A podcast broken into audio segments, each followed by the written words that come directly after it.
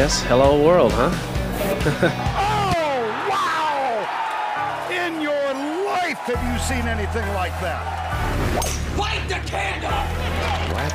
I thought Poulter was number 2 in the world. Expect anything different? All possible, Garrett. Yes, it is, Frank. Yes, it is. And how about the wry smile on Tiger's face? Yeah. What is happening, everyone? And welcome back to episode 92. Ryan Johansson, who also 92, Gabriel Landeskog of the SRP. We are treated to a hell of a week at the Players' Championship this week. But before we get into all that good stuff, we got Gibber back here. Simo is on the shelf. He might join us halfway through. Gibber, how you been, and how's the golf game? Yeah, Gibber's doing all right. Gibber's busy, but golf game, we were talking episode 92. That sounds a lot like a stand around a golf for me, but I think that's probably going to be my number this summer. You know, the 3-4 times I might play. We'll keep her under 100, keep everyone happy, but no, look at this. We got my man Brett Mitchell on the pod. This is you know, first for me getting in here. What's going on, Brett? I will say that's self-inflicted busy, so you have zero sympathy from any of us, any of us on this podcast. You know, my neighbor, the accountant, probably great at golf. Huge ass. Parts, how you been doing? You're just talking about traveling. You have a busy summer planned and fall on the travel schedule. You just mentioned Turks and Caicos, and you are bringing the 6 down there. So let's hear about that a little bit. Yeah, what's going on, guys? Back for calling this week, so I got to get good at trivia and maybe my picks, but we'll figure out that later. But yeah, I love this time of year, not to mention that I'm heading south soon, but amazing golf schedule for the PJ Tour. We got March Madness. I'm a huge college basketball guy, so I'm going to be glued to the couch this weekend and the next couple of weeks. But yeah, heading south on Sunday to Turks and Caicos, taking the clubs, going to play a couple times, maybe 3. We'll see. So pretty excited. So scared for what the game's going to look like, but pretty excited. Come on. Your game doesn't change if you play once or 3 million times in a year. It's max 74, low 64. Yeah. 38 to 40 putts. Yeah. Have you scouted out any of the courses you're going to be playing yet? That's what I always do before a golf trip. A quick little Google Maps and then like go to the website, figure out how I'm going to hit my first tee shot. There's only one track down there, actually. Oh. And I have played it a couple times. It's a nice course, pretty typical island course, just like if you miss the fairway, you're in the boonies, you're in the bush. But wide fairways, forgiving greens, but a good layout, good track, and yeah, looking forward to it. Maybe a hybrid off the first tee. 155 down the middle, and we'll go from there. That's if it's downwind. I've only played it. Not what I'd like to hear. Not hybrid off the first. That's not a Gibber track. But I got a question for you, Brett. So you gotta let the listeners know: is this the first time you're traveling on a golf trip like this with your fiance? Yes. Yeah. And if so, yeah. Can you tell the listeners how you prepared to tell your wife that you're playing 18, maybe 36 holes some days when you're on vacation? Definitely not 36. We've been together for a few years now, so she understands my love for the game. But no, we're going with some family, so she'll have her mornings figured out, and then me and a relative are going to head to the course pretty early in the mornings, and you can scoot around that course quickly. So it's all about how you propose it to them. It's a nice morning. We're going to get out. You guys hang by the pool. Welcome, Colin. And that sound only means one thing. Sorry to cut you off, Brett, but we're here, baby. Joining us here. A little bit late. We did the intro, not quite as good. But Colin, how you been doing, buddy? Looks like you're about to relax for the next couple of hours here. Podcast has started. Beer's cracked. We're talking golf. Couldn't be a better Tuesday. Better than that. Oh, Colin holds the record for 12:40 p.m. Tuesday beers, I think, in all of Canada. The fact that you think it's 12:40, that's crazy. Quickly, last time I played it, or the only time I've really played island golf, it was in Dominican. That counts as a big island, I'm assuming. I made 6 birdies that round and still shot 79. That's broke 80, bad. Maybe. You just hit it like the bush or what? Pardon me, sorry? Where were you hit? How'd you make the numbers? Just like, kept hitting it. Hazards everywhere. Yeah, like, you can't find it in those bushes. Find monkeys, but no golf balls. You didn't tip your caddy enough, right? I think the last time I played in an island, it was in Jamaica. I don't think I lost the ball the entire time, and I hit it squirrely. Those guys, I think they took a dozen of the balls I was playing. They always found it. Good lie, angle of the pin, baby. Yeah, speaking of hitting balls and hazards and caddy problems, the Players' Championship was full of that this week. And we're going to jump right into our quick recap of that. The week started off with our boy, Tiger Eldrick Woods, being inducted into the Hall of Fame. So, like, the Golf Channel did a great job of reflecting on what he's done. Also, his speech, he didn't mention any of his accolades. He mentioned things that built him into the athlete that he became, and I thought it was pretty well done.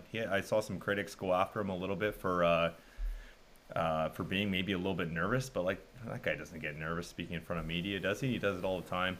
Maybe he hasn't done it in a while, who knows, but I thought it was really well done, really well spoken about his parents, and then we ended up with a Cam Smith win.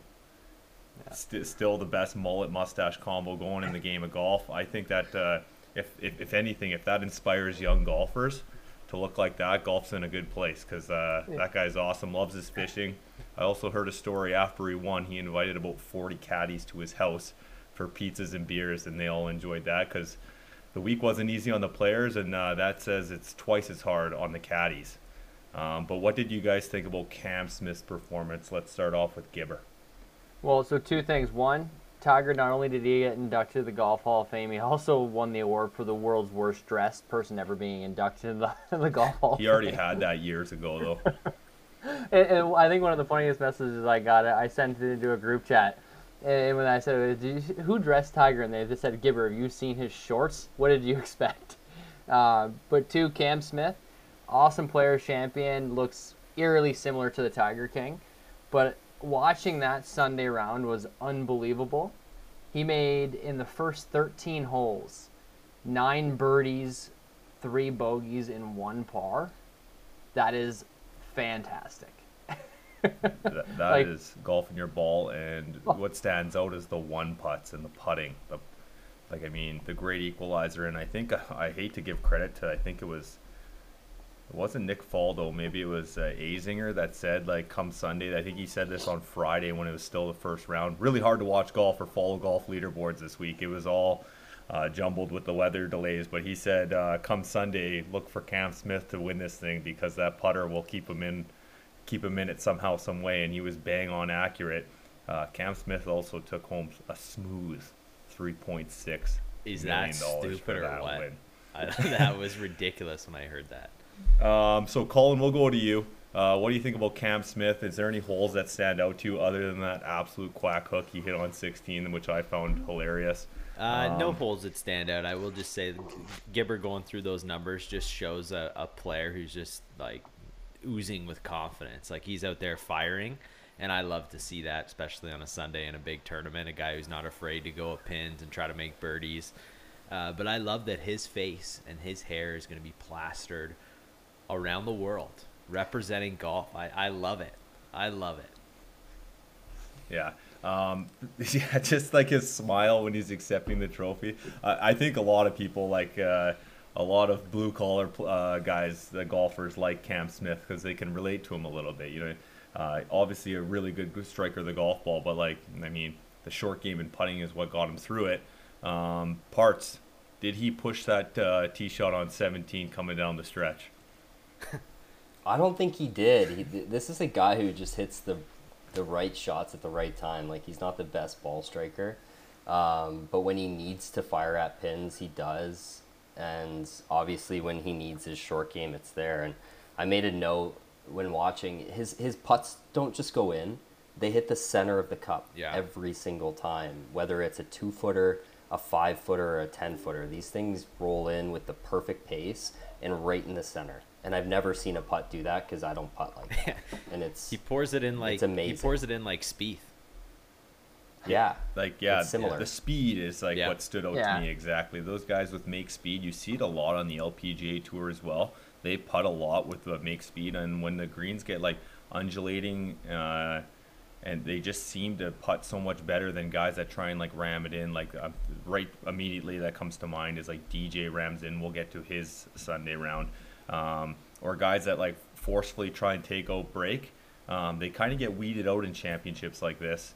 And this event couldn't have been easy on the players or the caddies. There's times where I think there's been a day gap in between their first round and their second round, half the field pretty much, and the draw mattered more than anything in this event. Yeah. As far as teeing off first on Thursday and teeing off second on Friday, first round and second round, because obviously it didn't go off Friday, had a huge influence. Probably the biggest we've seen non-Open Championship in, I would say, 20 years I've been watching golf.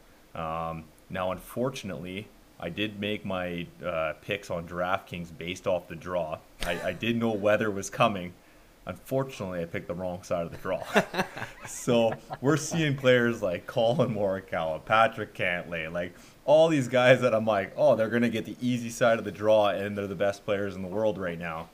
It kind of flipped, and we saw only really, out of the second round on the wrong side of the draw, only really JT and Bubba Watson played. But like, when the weather gets like that, when guys are able to flight it up and down and control their trajectories, because the yardage book you can throw out the window, big time. Like, there was multiple cases where Rory said he hit 9-iron twice 205, and then he hit it 105 into the water on, I think, 17, or there's a couple examples of that. I'm not sure if the 105 was exactly Rory, but guys were hitting the same club into the par 5 16 as they were on their tee shot on 17. So it puts in perspective when a 35-mile-an-hour wind with heavy air comes into play.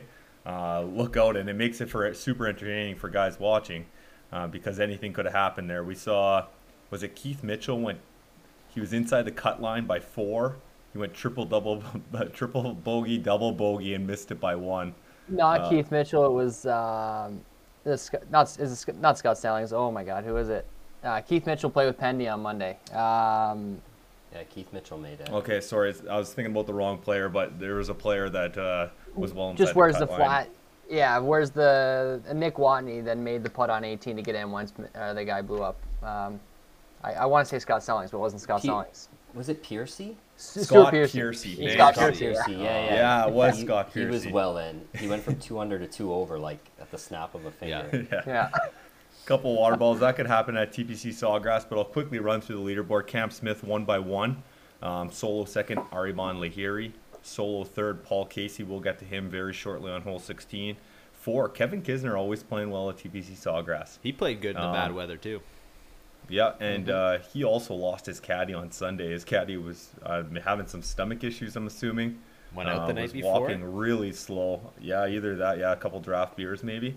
Yeah, that's Cavs on the tour too. Wings and draft beer the night before. Just gut is just eating itself. Yeah. So confirmed it wasn't a calf issue, because those are sturdy.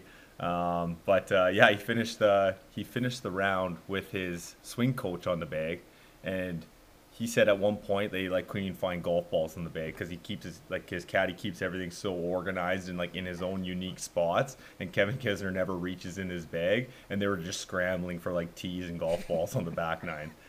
And he finished, I think, he was in the 60s, I think, on the final round. So he hit solo 4, and then 5, Keegan Bradley, who probably could have snuck into the top 2 if he didn't punch out into the hazard, similar to Cam Smith on 18.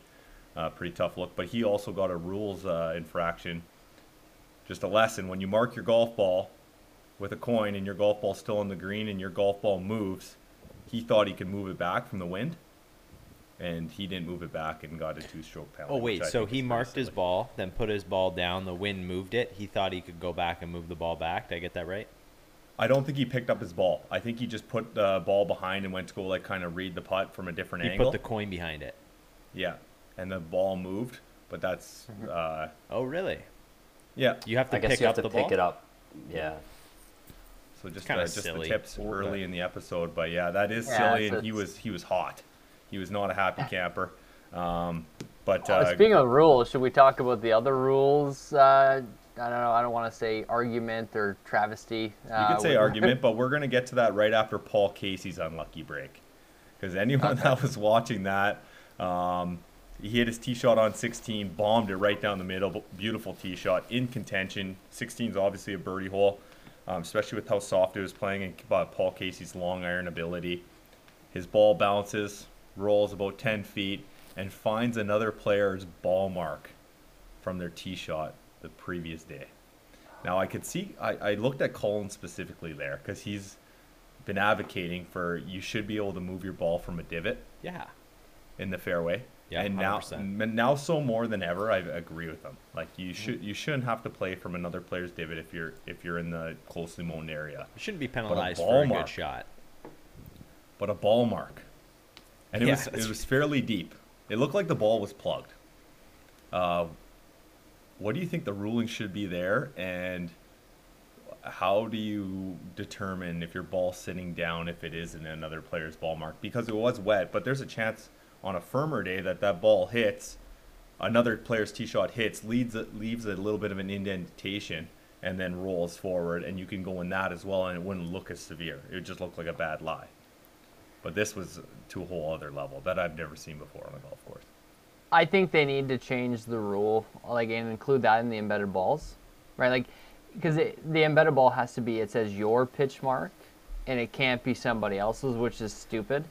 Because, you know, the fact that can happen is obviously one in a million. I don't want to say one in a million, but, like, it's very, very rare that would happen. I will say I've probably watched over a million golf shots in my life on TV, and I've never seen that before. So one in a million, you're saying there's a chance. You're saying there's a chance. But, like, I could see it on, like, a wet day, it happening more so, like, say, on the fringe. Because what would happen, you know, say, like, folks coming into a par 5, you know, landing on the fringe, if it does release out, but then you get a guy hitting a wedge in, spinning it off the green and rolling back into that divot. They can't take it out. Then what do they do when they're a foot off the green, take an unplayable lie almost? Or, like, try to whack it out, chunk and run? Did you just call PGA Tour players folks? Yeah, maybe. I think you did. Cole, how do you feel about this? The guy that's been advocating for getting your ball out of another player's. Listen, if it's in a little indent, that happens. You got to play it. But if it's a clear divot, or if it's a clear ball mark, or it's in someone else's pitch mark, like that's an embedded ball, whatever you want to say. You should be able to take your drop and get it out of there. You shouldn't be penalized for someone else's not cleaning up what they're doing. So that's just my opinion. I always hate it. Every time I'm in a divot, it takes a long time for the kid to get over that mentally.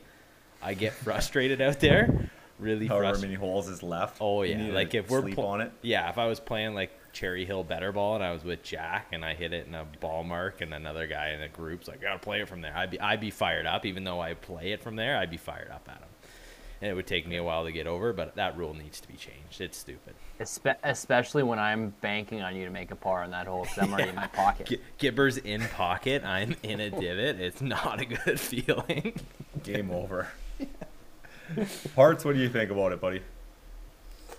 Yeah, I don't think golf tournaments should be decided by someone who's played the hole 24 hours before, and that's what happened. He hit a missile off the tee, and he's thinking, perfect, I'm going to have a shot at the green. You know, tough pin there, so maybe tough to make 3, but make 4, get within, I think that would have got him within a shot of the lead. Your better vibes going into 17, and he was hot after 16, hit a poor shot on 17. So yeah, I have a hard time with something like that deciding a golf tournament. Maybe it did, maybe it didn't, but the fact that it could have, especially when he hit maybe his best shot of the day off that tee, just a nice tight draw. Also, whose ball mark was that? Because that thing was like 30 yards ahead of where Casey landed. I know. It rolled pretty well. Yeah. Is that Sepp Straka or something? It could only be a handful of players. Might have been Pendrith. Yeah. It might have been. Yeah, it was. Yeah. Well, look up the shot tracer for Pendrith's tee shot, and if he hit in the fairway, we're just going to say it's his. That's what Casey's doing today on his laptop, trying to figure out whose pitch that was. Going through the whole field. I can confirm it wasn't Pendy on 16 because Pendy on 16 nearly hit Forbesy. Forbesy went out on the Monday to fall around Pendy, so I was getting swing videos, and Pendy was in the pine straw on 16. He damn near hit Forbesy in the chest. Online for us, man. That would have been a nice little inside the ropes step. We'll get Forbesy as our social media guy, maybe. Yeah, we got to get him inside the ropes. I think we need to. Boots on the ground. Forbes now been to Bay Hill, TPC, and he says he's going to the Tour Championship this year too. He's spending more time in South Florida than he's spending at home here. We're gonna have to start cutting that guy checks. Okay, yeah. So, and we'll get like, I mean, that's just a really unfortunate break. And yeah, once Cam Smith bogeyed 18, I know Paul Casey was in the group ahead, but it did have an influence on the tournament. And it, like, he was, his layup only went like, I don't know, I'm going to say 120 yards max. Like, he had no shot from that point forward. Kind of unfortunate result, but how often does that happen? I don't know. To change a rule, like, you talk about the influence of other players had have on the tour that or tournament that played ahead of you, but before you weren't able to knock down spike marks either. So we're kind of moving forward in golf. Unfortunately, everything moves at a glacier's pace when it comes to rules. But there should almost be a knee-jerk reaction by the USGA to change that rule, yeah. Because we don't want to see the flagship event for the PGA Tour have a potential result of an unfortunate break like that. Moving on, I just want to. Yeah, sorry, I'm gonna jump in real quick. Can we talk about what I liked on Saturday was with the bad weather is the players had to remove their hats, which brought up. I don't know if you saw Spieth. Spieth took off his hat. You know it's windy when Spieth takes off his hat because you do not see that man without a hat off. And I'm pretty sure he's getting some plugs in there. It's been about 8 years since I've seen him without a hat on. Yeah, it's been a long time. He sneaks in, or he knows when cameras are around, even when he's like shaking hands on AT&T. Like, that's how conscious he is of where he is. Oh, it's a quick comb over every time. Yeah. It's hat off, comb over. It doesn't do anything though, because he has no hair, but he's always doing it. He's always trying to. You know, I have it. It's just like, the hat. I feel like he's getting a little plugs going on in there. He's pulling the LeBron James move. I would if I were him too. It's cash he's got, but I saw it. What did it happen with Joe Buck where he almost died getting that procedure? Don't know that story, but that would be. Have you guys ever heard of that before? I'm gonna have to Google it after this podcast. And when is Brooksy gonna get rid of the blonde? I like it. Oh, I don't mind it. I like it. I hate it. I don't hate it either. I just like teasing him because when he came out with a full head of blonde hair, like he's got a haircut since, so like now just the top's blonde. It reminds me of like when I used to play junior hockey, and in playoffs I used to dye that stupid blonde mohawk every year, but I wouldn't cut for my hair for the year after, so it'd just always be in there. Gibber is just sending through mid-podcast about 45 swing videos. I just don't know if you know that. Yeah, thanks, Gibber. About 3 days too late. But JT's round, second round, I already mentioned, 69 on that. On the wrong side of the draw when the wind was blowing like that. Really, really impressive. The coverage highlighted JT so much. Obviously, he's a world-class player, and they try and show those world-class players more, but Bubba Watson was 4 under, and they showed about 4 of his shots. So kind of weird how it works that way, but come inclement weather like that, like when guys really work their ball, like we saw it at the Players the previous year when JT won, how he was working the ball without the weather. Really cool to see that, like, these are the best players in the world, and some guys just have that little extra gear when things get tough, and I thought that was one of the most impressive rounds I've seen from JT in his career. And that might be a stretch because he's had a 59 and a 63 at the Players. Yeah. But golfing your ball when stuff gets difficult like that, that was really fun to watch. I also wanted to mention Dustin Johnson, a guy that we haven't talked about much lately. Obviously still a world-class player, best in the world when he's on. He fired a 9 under 63 on Sunday to backdoor with a walk-off deuce. Oh, sorry, I keep saying Sunday. It was Monday. And he had a 29 on the front 9. I'm starting to think major championships. Masters is a couple weeks away. DJ, we know he loves that golf course. We know how much that Masters win meant to him. Like, as far as betting odds or like going down the lineup a little bit, like there's going to be those top 10 players in the world, which DJ I still think is in the top 10, might be 12. If he starts getting form, remember how dominant he was during the playoff stretch, like the U.S. Opens, like he might win another major this year. And I mean, Masters and U.S. Open are the two that stand out right away. 100%. Adam Hadwin, Canadian. Remember Jay Honoré and Dan O'Toole used to say that. T9. Snuck into the top 10. Awesome performance. And Pendrith, T13. He also missed an 8-inch putt on one of the rounds I saw. Yeah, he went up there. I don't know what was happening. He had, like, beautiful leg putt. Went up there. It was an 8-inch putt, and he, like, tapped down. It was either a spike mark or an indentation in the green, it looked like. So something was bothering him. I'm like, oh, that's weird that he would do that on an eight-inch putt. Like, usually you just hit the putt and the spike mark wouldn't affect it that much. And he just either pulled it or hit that indentation in front of the hole, and he really didn't touch the hole. I think that was in his third round, finishing up his third round, yeah. Yeah, that was tough to watch. The rounds are jumbled in my mind, because at any point when I had a chance to watch coverage, I didn't even know what I was watching. It was either like a guy's second round or third round. There was a big split there after the cut. But Pendy, T13, even though facing adversity of those 8 inchers, great performance, and like we pump his tires enough. But when's he going to get that first win? It's got to be coming soon. It's coming soon, and he left a lot on the table, even more than that 8-inch putt.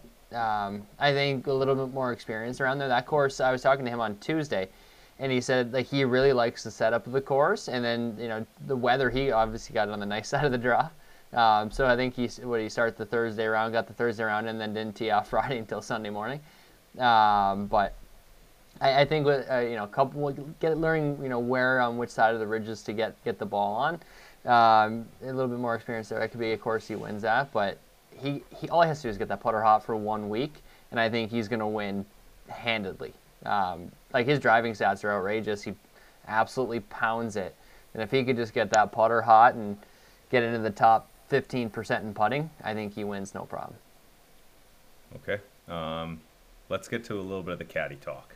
Because there are a few. Oh, go ahead, Park. Sorry. Well, I was gonna say, if we're not moving on from the players, I can wait. But I was just gonna say one thing about we were talking about Keegan Bradley. His finish cost him almost $1 million. Yes, I love that. I wouldn't be able to sleep for a month. He finished bogey, double bogey, and he lost almost $1 million in purse money. And including that putt rules infraction, it probably cost him $2.5 million. There we go. Yeah. So Keegan Bradley's probably running hot this week. Yeah, he's shaking more than normal. That's a tough. Might be a good sleeper. And he has the world's worst fist pump in the entire planet. I think anyone with a long putter has a bad fist bump. Or fist pump. They can't really do it. Yeah. It's just awkward. It's disgusting. Speaking of putting, did you see the ugly putting stroke again by Will Zalatoris on about a 2-footer? Death, taxes, and parts sending me Will Zalatoris putting videos are three things that are guaranteed in life. I'm addicted to watching those videos. He takes that inside. For those who didn't see it, he takes that putter so far inside and then takes it outside. It's like a in-out and then jabs it forward. And then it went in the heart, and he walked it in Kevin Na, he meant to do it. But it is not a good look. That is troublesome. You can't win a major with that stroke. I don't even think you can win a tournament with that stroke. Coming down the stretch, trying to make putts. Ooh. No, I don't know if the stat was right, but at some point, I think on the final round on Monday when I was listening in, and they were talking about Zalatoris' putting and for how hard he works on it. And they brought up a stat. He rolled in a 6-footer or something. And they said in the week, he's only made one putt between the length of 4 and 10 feet. One. Oh, that's a tough stat. He's already arm-locking and pencil gripping. What else can he do? You got to reset. You got to go back to conventional. I think struggle. Imagine him conventional though. He's got to get a want. He's got to get a huge face on that putter. This needs to be custom made brick on the end of this thing. He would be the first player if he went to conventional to ever be playing on the PGA Tour and should have been playing in the Tour Championship when not having status and not getting status to going directly from the PGA Tour to the Mackenzie Tour if you switch to the conventional putter. I think it would do him well. Find a putter that's super unforgiving, so you're just have to be dialed in on focusing the middle and practice with that for 3 months. Your ball striking will make you paychecks during that stretch. You have to have a full reset. So it comes down to if you're practicing, let's say a ping answer, and then just you're hitting that sweet spot over and over and over again, and then slowly building off of that and whatever. That's how I would do it, but I'm not making. He needs to putt with all the really good putters. They're putting that Lego or whatever right in the sweet spot, so they have no margin for error. They got to hit the ball in the center. Like, he would shank every single putt with the amount of movement in that stroke. Like, I'm not saying I'm a good putter, but like if you, even give him my putting look stroke like that, Gibber, and not many scratch players' strokes look like that. Willie Z would have trouble hitting a brick of cheese taped on with his putter right now. It's looking rough, but let's move on from going after him because I mean he's still a heck of a talent. He just needs to figure it out on the greens. We were talking about caddies a little bit, and Gino Benelli, is that his name? That Joel's caddy. Yeah. He documented his trip to the golf course on Friday because he was getting messages from his friends or whatever, and they said the traffic, they were on the road already for an hour and a half, and their like Google Maps was still showing that it was an hour to get to the golf course. And Joel Damon was teeing off in the evening to play a couple holes to start his second round. So 7 miles to the golf course, he hopped on a bicycle. Like, once again, documenting it all through Twitter. So it showed him like looking at his bike in the garage, hopping on the bike. It showed him passing his buddy in the vehicle on the bike. Like his friend took a picture of him passing him on the bike on the way to the golf course. And he finally got to the golf course, and Joel Damon's like time was the next one to go off, and they called it for the day. And he had to tee off back in the morning. So he biked all the way to the golf course, and then to no avail. They didn't end up playing a hole that night, so they had to go. I hope he rode the bike home too. Oh yeah, I'm assuming he did. I'm not 100% sure. He was into the fan too, biking there. He said, "If that was on Saturday, he would have never got to the golf course."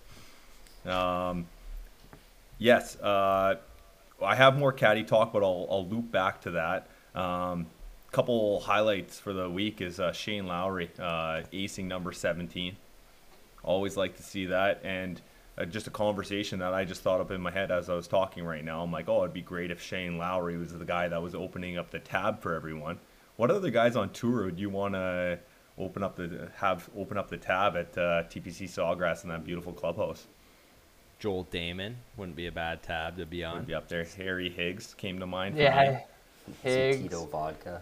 Tito's vodka, yeah. I feel like Brooks would spend some cash. Okay, I'll give you guys my top three, and maybe you can comment or add on to it. Number one for me would be Darren Clark. And number two would be Graham McDowell. And three would be Shane Lowry. I like sticking to that like Ireland theme when it comes to opening up tabs after hole-in-ones. I would say if we're going to go back in time, I would say John Daly is probably number one. Yeah, I would say JD. He comes with like cigarettes and Diet Cokes. I love every minute of it. And then you're going Kiz. Like, you probably got to throw Kiz in that conversation for sure. Yeah, American side Kiz would definitely be up there for me. Yeah, and is then for me, Miguel Angel Ythmenes. Legendary. Yeah. Legendary Scotch. Tap. Yeah, top red wine. Scotch. So much red wine. Like cheese platters, like he would just do it right. Dare we say Angel Cabrera? Oh yeah. Yeah, maybe a little too early for that. DJ back in his prime when he was ripping. It'd be like the movie Blow, like yeah. Just like that party he has, where they get busted. That's too much. And Victor Hovland, a little bit overshadowed by the Shane Lowry ace, but he aced number 8 as well. And I don't know if you guys, and that was in the third round. Both of these were in the third round. Do you guys happen to catch the Norwegian call for their broadcast? No.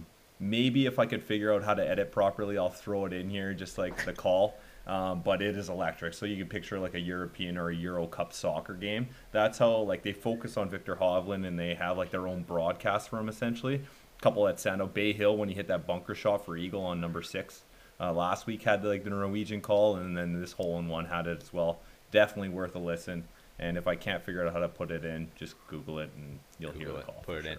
I will say I had a friend, I was playing puck yesterday. He mentioned that Shane Lowry now has an ace at TPC Sawgrass at Augusta National, and he's won a major in his hometown. Like, electric.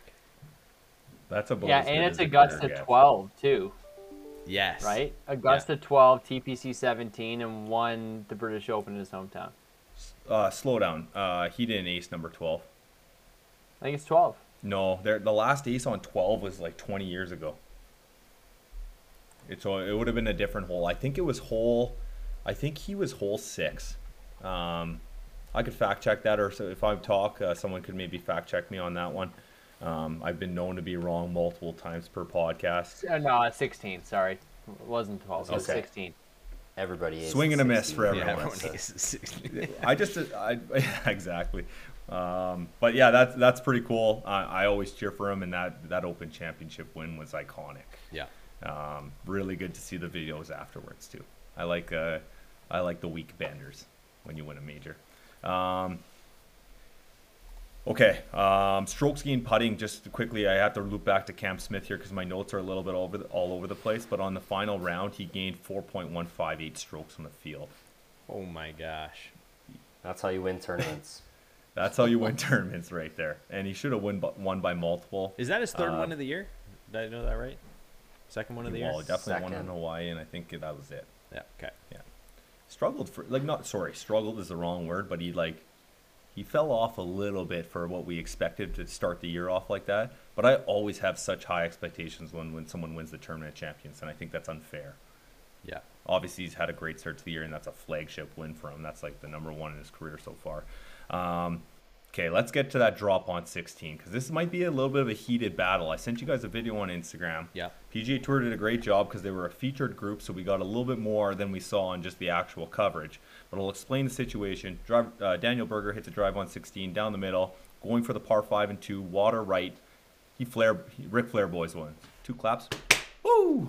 Right into the water. It wasn't even close. And now when they're walking up, he's playing with Victor Hovland and he is Daniel Berger and Joel Damon, who, if you guys remember, when we was on our podcast episode, whatever it was, 16, go back and listen to that one if you guys haven't, listeners. Good one. He called out Sung Kang in the 2018 Quicken Loans for the same thing. And the result of that one is they had a debate on where the ball should have been dropped. The rules official came over and said, you guys kind of have to figure it out, which has happened in this situation as well. And eventually, Sung Kang went to the green and dropped the ball beside the green and played out the hole. And if you're a golfer, we've all seen this before. If you're not playing a serious round, you say, whatever, that's hilarious. And then behind your buddy's back, you chirp them to your other buddies. Yeah. Because oh, that's a hilarious drop that he's taking, but so be it. Yeah. At least he gets a penalty stroke. He gets what he deserves. Yeah. And golf's a game built on karma. So that'll come back to bite him in the ass. Sung Kang went to go sign the scorecard after. Joel Damon said he was pretty much forced to sign it because the rules official would have signed it off anyway. And after that, the results were everyone messaged him on Tour saying thank you for what you did for protecting the field. Okay, that's the Cole's notes of that one. Now we're on to TPC Sawgrass. Daniel Berger was convinced that ball carried land, let's say 50 yards further than what Hovland and... And can you just clarify where Daniel Berger thought it landed? How far from the green? Very close. So there's a greenside bunker. Yeah. There's a greenside bunker, and Daniel Berger was intending to drop it just short of that greenside bunker, kind of in the corner. So it would have been a little chip shot to the pin. Just for visual effects for people. Okay. 30 or 40 yards. Yeah, 30 or 40 yards. And pitch. Then, so he thought that, but then the other guys thought it was maybe 90 yards back. 50 yards. I'm assuming between 100 and 120. We don't know the exact yardages. Okay. The shot tracker I looked at had him at 97 or 100 or something. Gotcha. So yeah, double the yardage or more than double the yardage back. Okay. So short story long here, there's a disagreement. Daniel Berger said he's never taken a bad shot drop in his life, which I believe. Believe that too. Pardon me? I believe that too. Yeah, I have no reason to believe Daniel Berger is trying to bend the rules in any sort of way, and I personally don't think he was. No. But Hovland, number one ranked in the world as far as nicest guys on tour. Joel Damon, top five ranked as far as good guys on tour. Are convinced that ball under the khakis this week too. Just as a side. Is that what he went with? Ahead. Yeah, full sweatpants. No Under Armour, just full blown. What everyone wears to bed tonight. What everyone's watching TV and later tonight. That's man of the people. Yeah. They're convinced that ball was nowhere near close to crossing. Joel Damon was standing 5 yards from Daniel Berger when he hit that shot, so they saw the flight. Victor Hovland said he didn't really have a great angle. And they brought over a rules official, and they're still having disagreements. Now, Gibber, I'll let you start off because me and Brett let our opinions known in our group chat, and you seem to disagree. Here's the thing. I think it was like 30 to 40 yards? Probably not, because you got to think of physics and how, you know, how the ball is going to travel and cross. I think it got across. There's like little inlet. I think it's a happy medium. Not where it wasn't where Joel and Victor were saying, especially when Victor's saying, "Oh, I didn't have the grace of angle, but I think this." Like if you don't have the grace of angle, shut your mouth, right? Especially when the ball is intending to be moving and you don't have a great angle, you have no opinion. Like the person, you can still Joel have an opinion. Can have an opinion, but if the ball is curving, how and someone is not directly behind the flight of that golf ball, how can he have an opinion? He's going to see where it ends up in the water. Oh, yeah. And he, like, probably just didn't like where he was going up so close and said, there's no way, it's way back here. But he really has no idea. I think the word physics is a word that you brought up, and I think Victor Hovland was using physics to figure out where that ball ended up and how a golf ball curves. So but here's the thing. When you look at the shot tracer and you watch, so Berger is aiming left of the flagpoles. So he's aiming left of the flagpoles, clearly trying to hit a cut. The ball starts on line, clearly starts on line. And then the shot is into the wind, because you know that based on 16 that day. It's into the wind, which is 17. Why. So the ball, or the 16. No, sorry. I thought you meant like based off of what was happening on 17. No. And so as the ball travels in the wind, it's going to lose speed, and it's going to curve more in the last 25 to 30% of that flight than it is in the first, 60, 70%. So it's going to lose its steam, and it's going to travel more to the right after it loses steam. I think it got across the inlet, and it, like what Berger said, he goes, it wasn't just a complete flare. It was a cut, and it was traveling more over. It started left of the pin, and Hovland was saying, oh, I thought it just started on the pin and then cut from there. It was completely incorrect what Hovland said. It wasn't even close to that. Judging by the shot tracer, it did look like it started at the pin and cut. No, it definitely starts. If you, look at the shot tracer again. I did. It's far left of that. I think after looking at it, I didn't chime in the group chat, but I do think that Joel Damon and Victor Hovland had a point there for sure. I think that where the ball started and where it ended up, and even looking at the tracer, you can see that there's a little cutoff area of where the water starts, and I think that's super important to understand. Yes, the ball was cutting, but I think even from the shot tracer, I think it was clear to me that it entered not greenside. That ball did not enter greenside. And I think when two playing partners, not just, if it was just Joel Damon and Victor kind of took a step back, like maybe there's a bit of a debate there. And like, I do think potentially Daniel Berger, I know he's not a cheater, so I'm not going to like rag on him for trying to bend the rules. Maybe he saw it differently, but from when you get two players' perspectives who are very strong on that, I saw the shot tracer. I think that he was going to drop it way too close. I do think they had a point, and he should have dropped it. Maybe not exactly where he did, maybe a little bit ahead, but it didn't cross greenside. I think where it crossed, there's like the fairway kind of jots out. I think he's closer to where it jots out. He's not up by the bunker. He's up closer where it jots out. Like you can see, like when you zoom in on the shot tracer, you can follow the ball. And it clearly starts almost left of the green. Well, that's still 30 yards back of where he said it dropped. No, I know. That's what I mean. There's something in the middle. But then Victor Hovland just kept saying, I'm not comfortable, with that drop. And Berger's like, and the rules official saying, just try to find something in the middle. And then it ended up just being, Berger's like, well, I'm not going to take a bad drop. I'm going to take it here, even though I think this is a bad drop. But at the end of the day, how do they not have something at the PGA Tour when they get into this to tell you, okay, hey, like we looked at the footage, it crossed here? The reason is because not everyone has footage, so it'd give the field an unbalanced way of determining where drops are. That's why they don't have that, and they won't be able to have every player on every shot. Maybe in major championships, I know they've been pushing for that, but if the whole field can't have it, they can't have it. Now, they have shot tracer in every shot, though? No, they don't.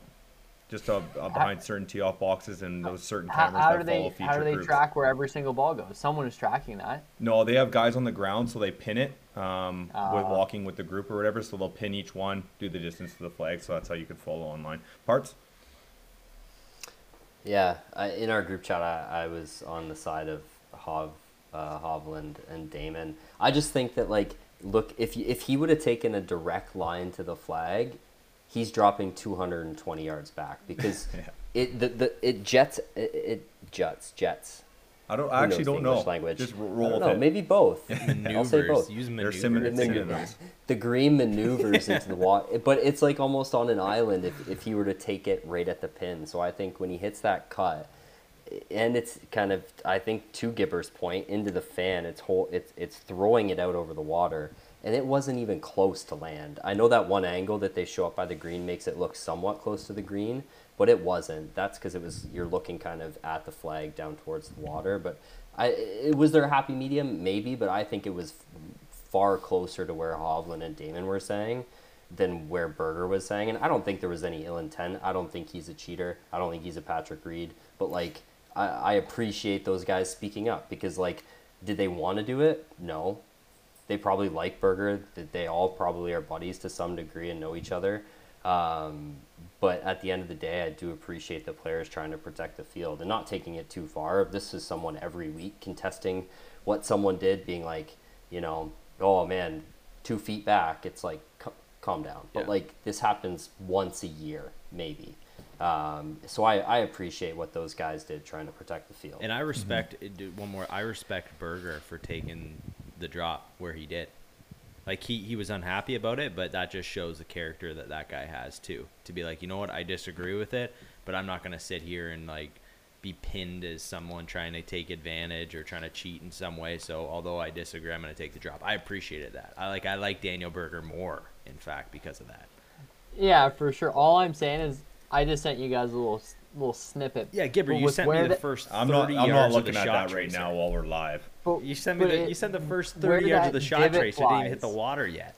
Okay, I would be more convinced that it crosses the water earlier if the divot flew more to the right. The divot's flying to the left, so the ball's starting on line. But you said it cut it. So if it cut, the ball's going to move to the right from where you sent the shot tracer. And the face is open compared to the divot pattern for sure. But I will, when I was watching it on coverage, when he hit that golf ball, as soon as it left his club face, I'm like, well, he's going to be hitting almost the same shot again, because it was. It was right in a hurry. I don't know how accurate the pro tracer is. Sometimes you see it a little bit off, so you can't really judge by that. But, I mean, it's a great debate, and I'm glad someone disagrees. Like, I mean, we don't want to be sitting here agreeing with each other, and then it wouldn't probably be good to listen to. It's nice to have a little bit of a debate. Sung Kang and Joel Damon, the last time that this happened, they had to let the group behind them play through. So coming back to the Daniel Berger saying like whatever, let's get this over with is actually kind of funny because lots of the tweets, the reason why that surfaced last time is because like, oh, why'd this group play through the group ahead? And it was because they couldn't have come to an agreement on the hole, which is pretty funny. Do you guys have anything to wrap up for the players before we move on? I had one note just about Victor Hovland's short game and how poor it is. He could have won this tournament easily. I've said this last week too. He was terrible out of the bunkers at the API. I watched a lot of coverage yesterday because I wasn't feeling well, so I took some hours off work. And he was right there. He made a couple birdies in a row. 12, that short par 4. He's right in front of the green off the tee. He chips it over past the pin, almost into the water. Then doesn't get up and down and makes a 5 on what should be a birdie. And then on 16, he's greenside and 2 and doesn't get up and down. Like, doesn't even hit it close to the pin. Like, I know his short game has always been a bit of a struggle. He's gotten better over the years, but I'd be frustrated if I were him. He's the best ball striker in the world, and he's putting himself in contention, and he just, the short game is letting him down. Then he's watching someone like Cam Smith with a world-class short game just kind of lap him a little bit on a week like this. So that's the only note I had. That's just like, it must suck for him. He must be in 2 weeks in a row coming off where he could have won, and his short game just wasn't present. Well, you won't even have to pile it on Victor, but the caddy shot on 17 is the last thing I wanted to talk about at the players. I think this is one of my favorite events of the year, and we were fortunate enough to get to know some PGA Tour caddies through this podcast. I mean, we know their players, and we for me, I got stuck in a rabbit hole for about half an hour watching each caddy that we've interviewed hit their shot on their Instagram Live or whatever it was. Some really poor efforts, some decent efforts. I don't know if Mitch Theoret hit the green. Can you guys remember? I think he did. He did on a second try, I think. The first day, he dunked it in the water. Okay. So he totally redeemed himself. Seamus Power's caddy, Simon Keelan, and if anyone's worked at a driving range, they've flipped over a left-handed club and hit it before. It's not impossible. It's actually like just making a regular golf swing. But he did that. He's a lefty. He flipped over a right-handed golfer's golf club and hit the green on 17, the Island Impressive. Green, as a caddy. I think that that's pretty cool.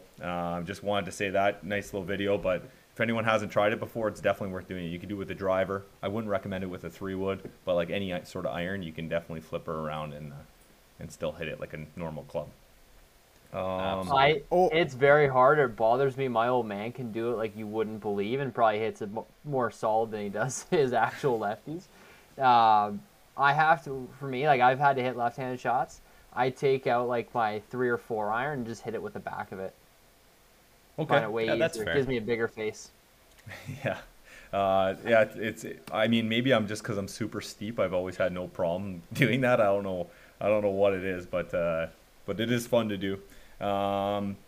Okay, moving on. What's my next note here as I roll through my notes? Should we, as you roll through your notes, just quickly mention that Zach Johnson did it again? It wouldn't be a Sunday Red podcast with Brett on it without mentioning Zach Johnson. How many times is this guy going to take a practice swing and like just try to like move the ball? Is he trying to move the ball a little bit with the wind on how close he does it? Oh, my God. That is so funny. He's addicted to the thrill of seeing how close he can swing it to the ball without hitting it. And he's going to hurt somebody because this thing went zipping into the crowd. He made good contact with that. I love he's just like, I think I'll try that one again. Thank you so much for bringing that up. I sent it to Brett immediately when I saw it. I'm like, wow, like, how does this keep happening? For those keeping track, that's the 3rd one he's done in the last 3 years probably. This one was with the driver, straight toe into a gallery. Parts? I think they need to make it a penalty. Just for him. Maybe just for him, yeah. Maybe off the tee a penalty, but like there's a lot of times when you're like taking a practice swing and like if you're by like a root or a stump and like it like maybe hits it and your shaft hits and it moves the club and it hits the ball, I don't think that should be a penalty. But the ZJ rule, every time he touches the golf ball on a practice swing. That one was by far the funniest one. Masters, then that one. The Masters was but the Masters almost seemed like his mind wasn't there. Like it was almost just like he kind of took a practice swing and was like, oh gosh, I hit the ball. This one he was like focused on the practice swing. Yeah, he knows the rules. Yeah. If he's a lefty there, he hits it in the water too. That's on 18. Like, what do you do then? Do you go get another nugget and you say like, or is that I don't know what that is. That's funny. It must not be a penalty, but then he's lost the ball. Oh, that's too good.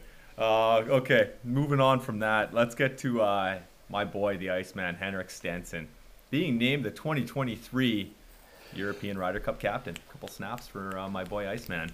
I love him. That's already known on this podcast. But his overall Ryder Cup record was 10-7-2. We all remember him getting paired with Justin Rose and then taking down the top American teams. Gotta love it.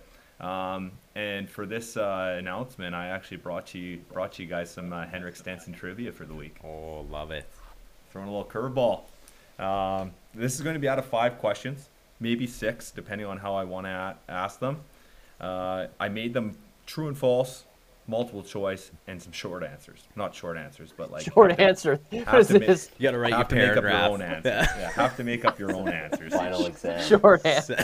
Send it in. You got to use letters, numbers, and words. So if you guys can email me your responses, and I'll when I'm editing, I'll put them in. So question 1, we're going to go just in the rotation of my screen. It's going to be Gibber, Brett, Simo, and then we'll go snake draft, I guess, through the questions, because that's the only way I know how to do it. We're going to get lost in the snakes so fast. We get lost when it's just back and forth, but that's okay. Question 1. How many Ryder Cups has Henrik Stenson appeared in? Gibber, you're up. So don't look at your phone. I know we say this every time. It's a calculator. Why do you need a calculator? How do you calculate? Some good math here. That doesn't make any sense. You're an accountant. You should be good with numbers here. 6 Ryder Cups. I'd like to see the formula you plugged into that to get to 6, but that's okay. Brett? Parts? 5. I'm going 5. Okay, Simo and Parts on the board, 5. Gebber's thinking this guy's been around for like 30 years. So he played in 06, he played in 06, 08, and then if you guys remember, Henrik Stenson lost his game for about 5 years there.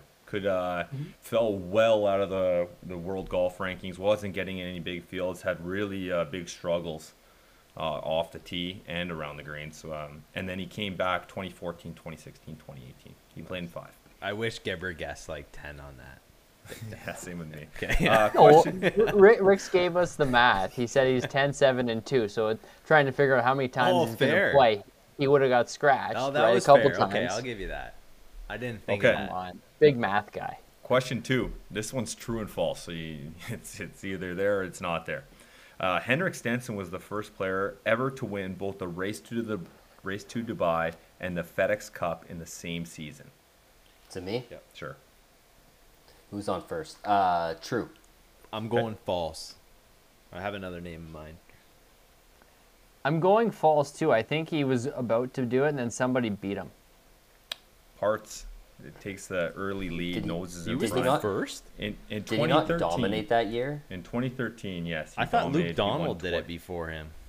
Luke Donald never won the FedEx Cup, but he might have won the money winning for the PGA. Oh, Tour. That's what it was. Okay. Yeah, okay. I thought there was a stat like Stenson was like going to be the first person to do it, and like Roy or someone came from behind and beat him, but I was wrong. Fair enough. I believe so. This one's tricky. I didn't get this first. One. Let's go. Henrik Stenson has won how many European Tour events? The multiple choice, helping you guys out. Okay. A 9, B 11, C 13, D 15. Going with the old school test taken days. It's C, baby. 13. Okay. Gibber? 11. I was going to say 11, too. Okay, Gibber and Parts gets it with 11. I was never good at test taking, just for the listeners. Yeah, I like the good old trusty C. Question 4. Here's where they start getting really good if you're a golf fan. He won the 145th Open Championship at what venue? A. St. Andrews. B. Royal Troon. C. Hoylake. D. Carnoustie. Hoylake. Royal Troon. I'm going Troon too. Okay. It was against Phil, right? Seymour and Parts. Don't answer questions ahead. Okay. Well, that sucks. Give me another point, baby. Bonus point. I'm back in the lead.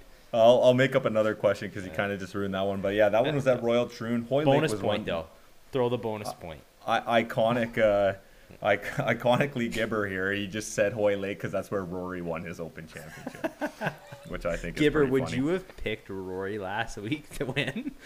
Of course. Yeah, okay. He was coming in hot. Okay, I put who was that iconic duel with? We'll skip over that one because it's been answered. Bonus point. But he broke the Open Championship record for lowest score at any major in relation to par at that time. What was the score to par? Brett. And we'll start with Brett. 24 under. I'm gonna go 23. Oh, damn it. Gutless move. Go 22, Gibber. So. 22. Man, this is gonna take so much editing. It's insane. 22. What is it? Like, why did it take so long to get to that answer if it's a guess? I don't understand. I knew he was going 22. He was 20 under par. It was a par 70, and he also had the least amount of shots. No bonus point. The bonus you need to get bang on. 264. Tiger had that record for the longest time, but he was dashed. Was he dashed 18? 20 at Augusta? At St. Andrews, he was 18. DJ just shot 20 under at the Masters in the November one. Question 5. Parts has a 2-shot lead over Colin, 3-shot over Gibber. I had the bonus point, though. No, you didn't. That's worse. And this one, if you guys get this, I'll be blown away. This one's worth 3 points. Okay. Who finished third in that tournament at Royal Troon? I don't think they showed anybody on coverage that day because it was just that battle between Phil and Hank. You're not wrong. I'm going to go like Zach Johnson. Good guess. I'll give you guys a hint because that was such a good guess. It's kind of in the ZJ era. Oh, fuck. So it's not him. That's completely just like wrong. I thought the good guess told you that it wasn't Zach Johnson, but that's okay. Padraig Harrington? Another decent guess. That was a good guess, too. I was in my head. Bill Haas. A little bit of one out of left field, but no, you guys went over three there. JB Holmes finished solo third in that event. I'll just run through the leaderboard top four. Henrik Stenson, -20. Phil Mickelson, -17. JB Holmes, -6. Steve Stricker, -5. Yeah, that's a massive iconic win and one of my favorite ones to put on as background noise. Yeah, I always enjoy seeing that one.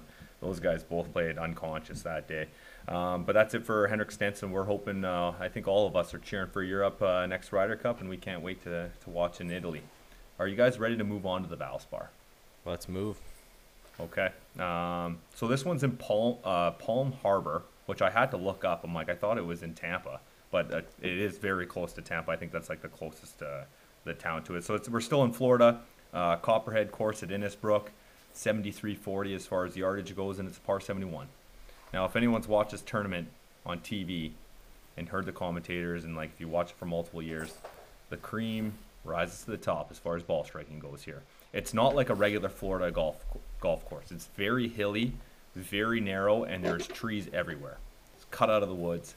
Water plays a big part in the back nine. It's like very strategically placed, and the iconic finishing holes of this course, just like kind of the Florida swing theme has, is that the snake pit is 16, 17, and 18 as far as finishing this puppy out. Now, accuracy at the tee is a premium. There's a lot of non-driver holes just for the ability to try and keep it keep it in play. And our defending champ 2021 was Sam Burns, if you guys remember correctly. That's right. 17 under par for this event, and him and Keegan Bradley were tied until hole 12 on Sunday, where Keegan Bradley hit in the water, and then Sam Burns kind of ran away with the event. But it's always a good event, and then never a bad pick to pick Paul Casey here too. He's the only back-to-back champion that this tournament has ever had, and I don't think he's in the field this week because it says out beside his name. Super unfortunate. Yeah. So those, if you already made your tickets, it's good to go back and make sure that you remove Paul Casey. 2017, Canadian, Adam Hadwin won this event, -14. And then last year, Corey Connors finished T21, and our boy Gligic finished T29 in this event last year as well. So not in the field this year, though. Gligic is not? Sorry? No. Corey Connors is an alternate, yeah. This was the event, too, I believe Corey had the lead at one point, but Tiger was playing in front of him, was making that charge, right? And then I can't remember who ended up winning, but Corey kind of fell off. That was a few years ago when Paul Casey won. Yeah. But, yeah, Tiger did play the Valspar at one point when he's kind of working his way back into the PGA Tour. And I do have a little bit of a fun fact for you guys. In this event, I like to dig through the stats a little bit because you can kind of get a really good idea of who's going to play well here if you look at some past history as far as like strokes gained approach in certain areas. And I happen to do the strokes gained greens and regulation percentage from 175 to 200. Number one on the PGA Tour right now, Max McGreevy. Oh, yeah. And I did look at the betting odds, and I did a long scroll down to see if I could get a good sleeper. If Max McGreevy wins this week, he's paying out plus 30,000. It's a nice little bet. He just finished second in Puerto Rico. This is a bit of a weaker field just because of the place on the schedule. But I mean, that wouldn't be a horrible bet to throw $50 on. No, not at all. Right? I mean, I couldn't believe that he was that far down. Is that your sleeper pick this week? It is not. Okay. But Brett, you messaged me a couple weeks ago. You said Innisbrook might be, Copperhead at Innisbrook might be one of your favorite courses on the Florida swing. It's got a lot of competition. But tell us how you feel about this golf course. We know you would shoot 70 on it. We know that already. Other than that, why would it be your favorite golf course on the swing? I just think it's so different. Like you said, I think it kind of stands out on this. They all stand out on this swing. You know, I think when you put them all side by side, I may take a few steps back from that take, but I love this tournament. It's got awesome champions in the past. Yeah, I like this course. I don't know. I think it's kind of underrated because especially now since they moved the players back to March, comes after the players and the Honda and the API. So it kind of flies under the radar, but it's a sneaky good course with, you know, a sneaky good field. It's not deep, but, you know, some of the best players in the world are playing here. So, yeah, I'll stand by that take. It's in the top four of the Florida swing. It's my favorite. I'll stand by it. It's in the top four. How many courses are in the Florida swing? Four. Yeah, it was an aggressive comment, but I think I know someone who's gone and played this course a few times. They speak really highly of it. And I just like it because it's different than the other tracks that are played leading up to it. So, okay, and I respect the take for sure. This is one that I would want to play. I wouldn't put ahead of I definitely wouldn't put ahead of Bay Hill and TPC Sawgrass, but it is so different. It's like playing, if you were in Florida playing the same golf courses all the time and then you came to like Copperhead, I think you would have appreciation of like playing those wood-lined, big trees, tight, ball-striking, demanding golf courses, especially if you have a little bit of a game. I will talk about the snake pit quickly because there's no talking about this golf course unless you talk about hole 16, 17, and 18. I'll quickly break them down, make it quick and painless for anyone that's listening that doesn't care. But 16 is a par 4. This is the one with water down the right, and if you miss the fairway, you're probably not going for the green. This was the 19th hardest hole on the PGA Tour last year, so that says something. Consistently plays that hard too. Some holes rank harder because it plays into the wind for the full week. This one doesn't need wind to play tough. Hole 17, par 3, called the Rattler. This is it demands a really strong mid to long iron, and the green seems to run away from itself. So like coming down the stretch, like if guys are getting fours, it doesn't necessarily take them out of the tournament. And then hole 18, this is a narrow par 4. It's a long boy, and it has 10 bunkers. This is the one with like 5 bunkers up the right side, 2 big ones on the left. You really have to thread a needle here, and the approach doesn't get any easier. And this green really bends. If you remember when Tiger was in contention, made that birdie on 18. It's a sloping green, and when you're coming in with a long iron, really hard to control. A couple little fun facts is this was the third hardest hole on the PGA Tour. Sorry, these three holes were the third hardest finishing stretch on the PGA Tour since 2003. So it consistently plays really tough. And then last season, these three holes were the hardest greens to hit in any event in the last three holes. Some fun snake pit facts for you guys. Love it. Now, we're going to jump right into picks. We're fortunate to still have Gibber. We want to hear his winner, his sleeper, and his struggle. And we want to hear him right now. All right. Did he prep? No. I prepped these a little bit. A little bit. I had a look at the field just to see who I was liking. There's one. I'm going to start with my sleeper pick. There's one name. I don't know. It always comes to mind at this place. You don't hear his name too frequently anymore, but I feel like he's had some pretty good finishes at this track. My sleeper is Sean O'Hare. I find he always puts himself in contention here. I think I don't know if he's won here. I don't know if he's ever won a PGA Tour event. That could be a very interesting take. Canadian Open. He's won definitely. PGA Tour event. Yeah. So, but I think he's been in contention here before. I like Sean O'Hare. How many times has he been in contention here before, Gibber? 16, maybe 17. My winner this week, and only because it's a very, very difficult golf course, especially the snake pit, but it requires you to make some putts. I like Adam Svensson. Oh, wow. I don't know why. It just came to mind that he's been playing some very good golf, putting himself into contention. But it's a tournament where I think someone like him could sneak in there and win, because he can go aggressively low if needed, but he's also good in a tournament where it's not just like trying to bomb and gouge, right? So I like Svenny, but my struggle this week, Keegan Bradley, just because he got a terrible fist bump. Wow, I'm going to say board with the win. You could have gone that guy as the sleeper.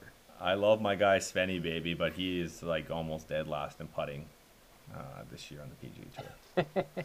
So he's been playing pretty good though. He's had a lot of good finishes. His ball striking has been superior. You're absolutely right. We have to mark down the number of winners Gibber is going to pick that were a guest on this podcast, because it is nearly 85%.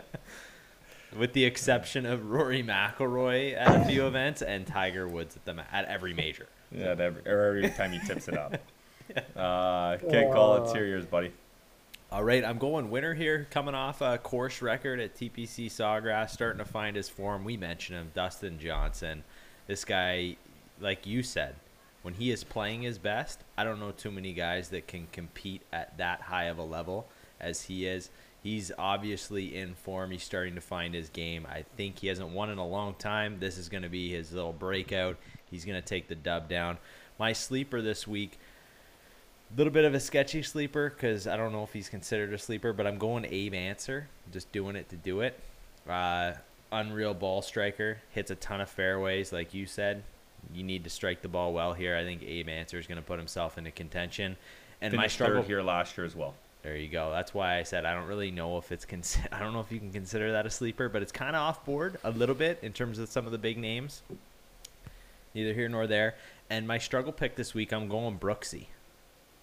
I'm going Brooks. I tell you what, I don't like the blonde hair, but I hated when he hit it in the water on 17 and was just like laughing like he didn't care. I hated it. So I think Brooks is going to struggle here this week. I think he's going to have a tough year, but I'm going to say he's going to struggle here this week specifically.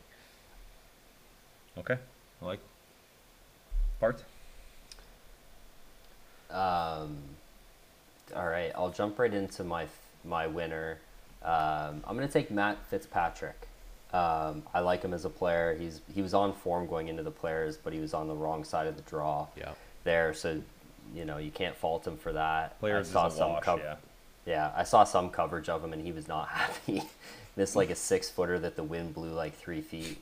But coming into the Players, he was 9th at the API, 10th at the Waste Management, and 6th at the AT&T. So he's been on form this year. He doesn't play a ton, but when he has played, he's played well. So I'll take him to win. My sleeper, and just because the field, he may not be considered a sleeper because he's fairly high up on the D-Kings board, but is Alex Noren. A guy I consider that a sleeper. Yeah, he's been playing like sneaky well in the last year, I would say.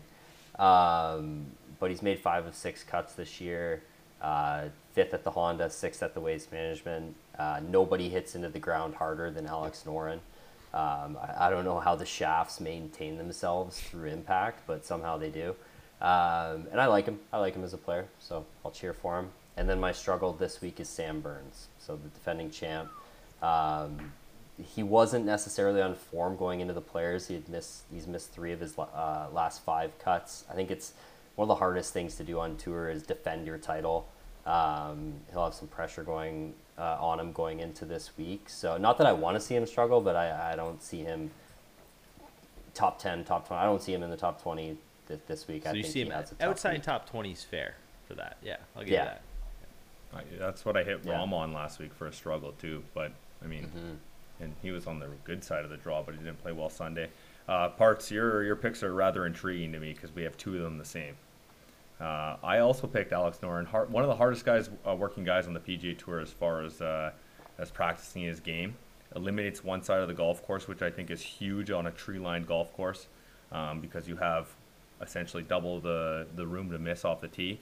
I liked him as my sleeper, and I also picked Sam Burns to struggle. It just seems like when after he won Riviera previously, and then he's won a couple more times, I thought like his coming out party would be more consistent.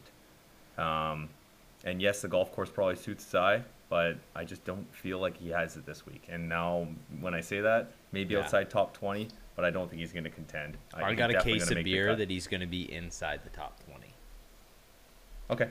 Ooh. If someone wants to take action on that. I'll take action on that, sure. Okay. But I'm going to pick the winner right here. So if I pick the winner, maybe that'll negate itself. And I'm going with Louis Oosthuizen. And I can't believe you guys didn't pick him because when you think about like guys on that mid-range, you think about the Colin Morikawa, but the next name that comes up to me is Louis. And he plays this event quite often. In the last 4 visits here, his worst finish has been T16. I didn't write down the year, and now I'm going to have to remember it. 2019, I believe it was. He finished runner-up here, so that was his highest finish. Not a surprise. Yeah, that's a surprise? Yeah, that's a surprise. because he hasn't won. Like the he comes second a lot. Like I would throw a lot of action on him coming second on DP. Okay, well he's gonna win this week. And just looking at his stats, he's 28th strokes gained off the tee. He's 33rd on the PGA Tour tee to green total. And then there's my point, 2019 finished second. So I just found it. I'm going to take Louis, and I don't think it's a bad pick, but I think all our picks are decent. I wouldn't be surprised if Svenny caught lightning in the bottle. I think he's going to be up there, and I see a top 15 out of him for sure. Okay. Awesome. Do you guys have anything else to comment as far as the Valspar? Not from me. Don't know much about the golf course. I missed your preview, but I'm sure it was outstanding. You can listen. Five par threes. I like courses with that are par 71 that don't change. I don't like courses with five par threes. I think they're harder. Yeah, I hate par threes. What about five par? Well, you're not invited to Galt then, Simo. Is there five par threes out there? There are. Okay, what's the shortest one? Like 140. Yeah. There's five par threes and 14 irons off tees. Ooh. Gibber's not a fan. That's for you. That's good for me. When you hit your 3 iron 300 yards, yeah. Yeah, fair. I will say I'm a fan when a course has 5 par 5s and 5 par 3s though. I like 72 for whatever reason, but 70 feels great when you like shoot 3 over and it's like a 73 instead of a 75. I love a par 70. I love a par 70. Yeah. Nice. I like going. Now invite it back to Galt, Simo. Yeah, let's go. It's a love hate with that course by the sounds of it. 5 par 3s, but par 70. And I will say that I like when the par 3s are spread out on a golf course. I hate when you play like 9 holes and it's like 3 par 4s, a par 3, a par 5, a par 3, and then a par 4 again. Like. I like when the par 4s are spread around, so like there's a little bit of back and forth. You know what I mean? Gotcha. I don't know if I worded that correctly, but we knew what you were saying. I do have a story to tell you guys. You guys know I coached junior hockey, and if you've been on like scrolling through Instagram, I think Bar Down put it up, and Sportsnet just recently put it up. Go ahead, Gibber. Oh, you're taking off? Yeah. See you later, pal. Love you, boys. I get to the rink on Sunday. We're playing an afternoon game. And one of my goalies, love him to death. He's like I feel like he's my son. Comes up to me, and I will say this: he is a goalie. A little like that's all. A little different, maybe. Just like all of us. I walk in the back door into our room. He goes, "Coach, I'm fighting tonight." I'm fighting? No, you're not. Yeah, I'm fighting. Okay, I like it. So I'm like, "No, you're not." He's like, and he's just coming off of like COVID protocol. He got in the States, so he's been off for 10 days. Hasn't practiced with us. Our other goalie's fighting a little bit of an injury, so like we're trying to like, spread the reps out a little bit. I'm like, no, you're not. There's like 5 games before playoffs. Our team's doing well, so we want everyone healthy and not suspended heading into playoffs. And it's like late in the year, but he's 20 years old. I guess it's been on his bucket list for a while. Love it. So he tells me, and then there's warm ups. He comes back in the room. He's like, I think I'm going to do it tonight. I'm like, you're nuts, but whatever. Laugh it off. We're playing this game, but 3/4 of the way through the second period, we got a good lead, and our goalie hasn't let a goalie. He's got a shutout going. So I'm like, oh, that might like keep him in range. Detract him from doing. You know what I mean? Yeah. There's a skirmish that happens in the corner. Our captain gets in a fight. And it's kind of going on. I'm looking on that side of the ice, and sure enough, the other goalie comes out of his crease, maybe like to the top of the circles, and our goalie skates to the red line. And they go toe-to-toe. Center ice. Howdy do. I will say this. He was drastically outsized. He's like maybe 5'11", 175, but built pretty strong. The other goalie's like 6'2", maybe around 200. Okay. And it was the best fight I've seen all year. The crowd and the kids in the crowd were going insane. There are so many emotions going through my body when I was watching this. I'm like, well, one, I want him to do good. I was excited. I was disappointed. I didn't know how to feel. I just was watching in just silence. You don't want him to get one punch KO'd. You don't want that to happen. Yeah. And like right away, both buckets are off. So I'm like, well, when you go down, don't hit your head or hurt your knee or, the dad stuff. Yeah. But then once they started throwing, I'm like, I was just like the biggest fan of it. I mean, the team was just buzzing. And if you're a hockey fan, it's just great to see.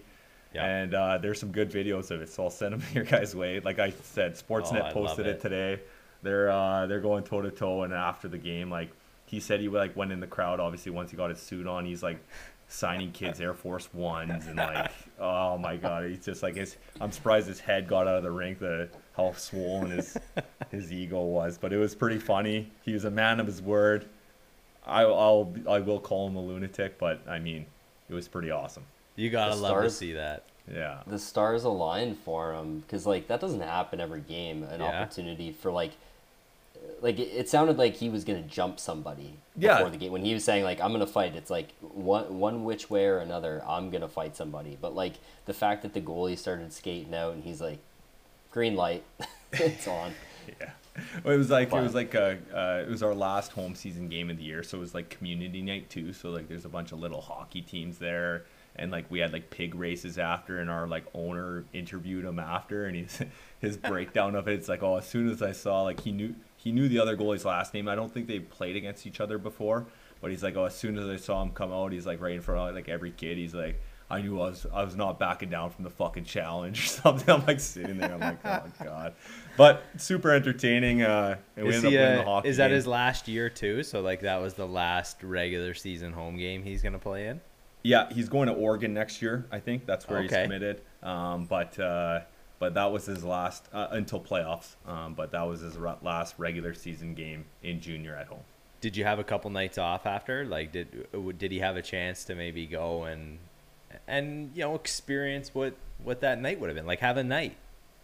We gave the guys a green light after it because we won all three games on the weekend. I don't know what happened. I don't keep tabs on them that way.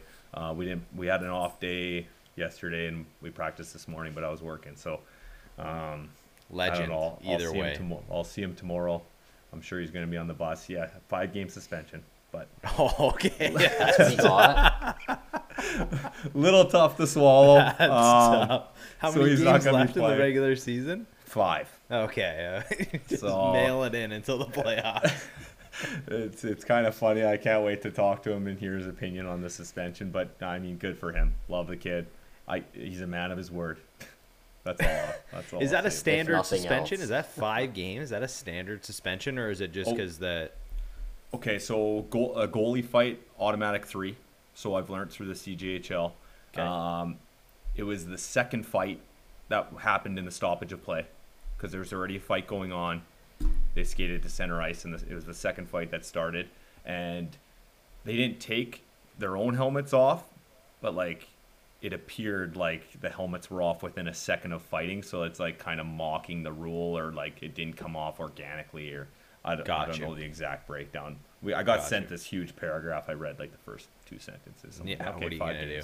Yeah. I kind of expect it, but I mean, it was definitely worth telling on the podcast. It was, it's something I'll never forget as a coach. And how do the listeners follow the hockey team? What's the Thunderbird? No, Thunderbird. What are you talking about? Thunder Bay. No, okay, slow down. Okay, what's the team right now? We're Cam River Fighting Walleye. That's the team. Okay. But like anyone from Thunder Bay would know, I'm coaching it, I think. Yeah, but the other listeners want to check it out. Yeah, come watch a playoff game.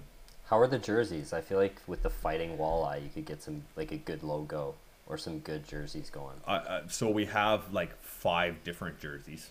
I actually don't even know what our main. That's ones every are, sport. We haven't worn them for a while. But we have our original home and away are pretty awesome. The logo is awesome. I think it got voted like one of the best in Canada when they had that competition. We also came out with like all these all orange ones, and like our township that we play in is called Oliver Papunj, so it says like OP on the front, which like I'm pretty sure like overpowered I think is the acronym for that. Like kids would say that. So those jerseys are pretty cool. And then we have the other ones that they're just other alternates that look pretty sharp, but we're black, orange, and white. Gotcha. Love it. Yeah. I know we're a golf podcast, but did you also see the clip of the hockey player who went in the stands and ran up the stairs to sucky punch the dad who was losing his mind? I've seen something close like that happen before. I mean, anyone that's been in a hockey rink, like parents just get insane sometimes. Yeah. And I have seen some altercations. They are wild. Not to get into like crazy hockey stories, like I mean, like you said, we usually talk golf here, but when I was coaching minor midgets, so that's a draft year for major junior, we had a parent from another team come to our game and heckle our goaltender the whole time, like a 15-year-old goaltender. And it just, the only reason I remember... nothing better to do. Yeah. And at first I thought it was like a joke. Like I didn't realize what was happening. And then like intermission, our goalie told me what was happening. I'm like, okay, I need to start watching this closer. And sure enough, this dad watched our full game heckling our young goalie. I'm like, holy, what's this coming to? But he's leaving the house and his wife's like, where are you going? I'll be right. Just get some milk. Yeah. Gone for an hour and a half just to heckle an 18-year-old, a 17-year-old, 16-year-old. 15, yeah, that 16, was minor midget. 15, 16. Wow. Yeah. Tough luck, but that stuff happens. Crazy hockey parents are real, and I'm sure it happens in every sport. Just that's the one I'm 100%. I see the most. But that's it. My old man got thrown out of a minor baseball game. The ump wouldn't start the game again until my dad left the area. I can't even picture that. Like, what was he doing? No, he was just, I don't know, yelling at the ump. And then he came back with a hat and a drink. And he's not even that like wild with that stuff. He's pretty calm. But yeah, I feel like every parent's either seen a parent or been that parent. You know, you just get a little too rowdy. You love your kid a little too much. They think they're a little better than they are. You let that 20-year-old ump have it. Yeah. Yeah. Poor kids out there making 20 bones for an hour game, just getting ripped on by parents. Oh man, reffing or umping is such a thankless job. Like, no wonder why the numbers are down across the globe of people that want to do it. Because like, you're just out there, like you said, you're whatever it is an hour you're making. And you just have like these older parents. I'm assuming like you're younger, you used to play the game, you want to stay involved, and you just have like these middle-aged parents yelling at the top of their lungs. And like, I mean, I've seen the bench side of things when our coaches, some of the things that they say to these refs, it's like, oh, that's not how you're supposed to talk to human beings. Like, you wouldn't say that to someone on the street that pissed you off. Like, just because we're playing hockey, you think it's right? It is a thankless job, but thanks for the guys that do it for sure. 100%. No kidding. That's it for me, boys. That wraps things up. Colin, thanks for joining us. I'm glad you got here on time. Gibber, if you're listening to this, thanks for your picks. Thanks for your opinions. They're always appreciated. Parts, thanks for joining us again. And Colin, I'll let you sign us off. Yeah, hit that subscribe button, everyone, if you enjoyed today's episode. Follow us on IG. Kari and the boys, we post stuff on there every once in a while. We'll be back next week with another one. Until then, keep swinging. I need to pee so bad. Yeah, I think my dog does too. He's been looking at me like this for an hour. As I walk through the valley of the shadow of death, I take a look at my life and realize there's nothing left. Cause I've been blasting and laughing so long that even my mama thinks that my mind is gone. But I ain't never crossed a man that didn't deserve it. Me be treated like a punk, you know that's unheard of. You better watch how you're talking and where you're walking, or you and your homies might be lying and chalk. I really hate the trip, but I gotta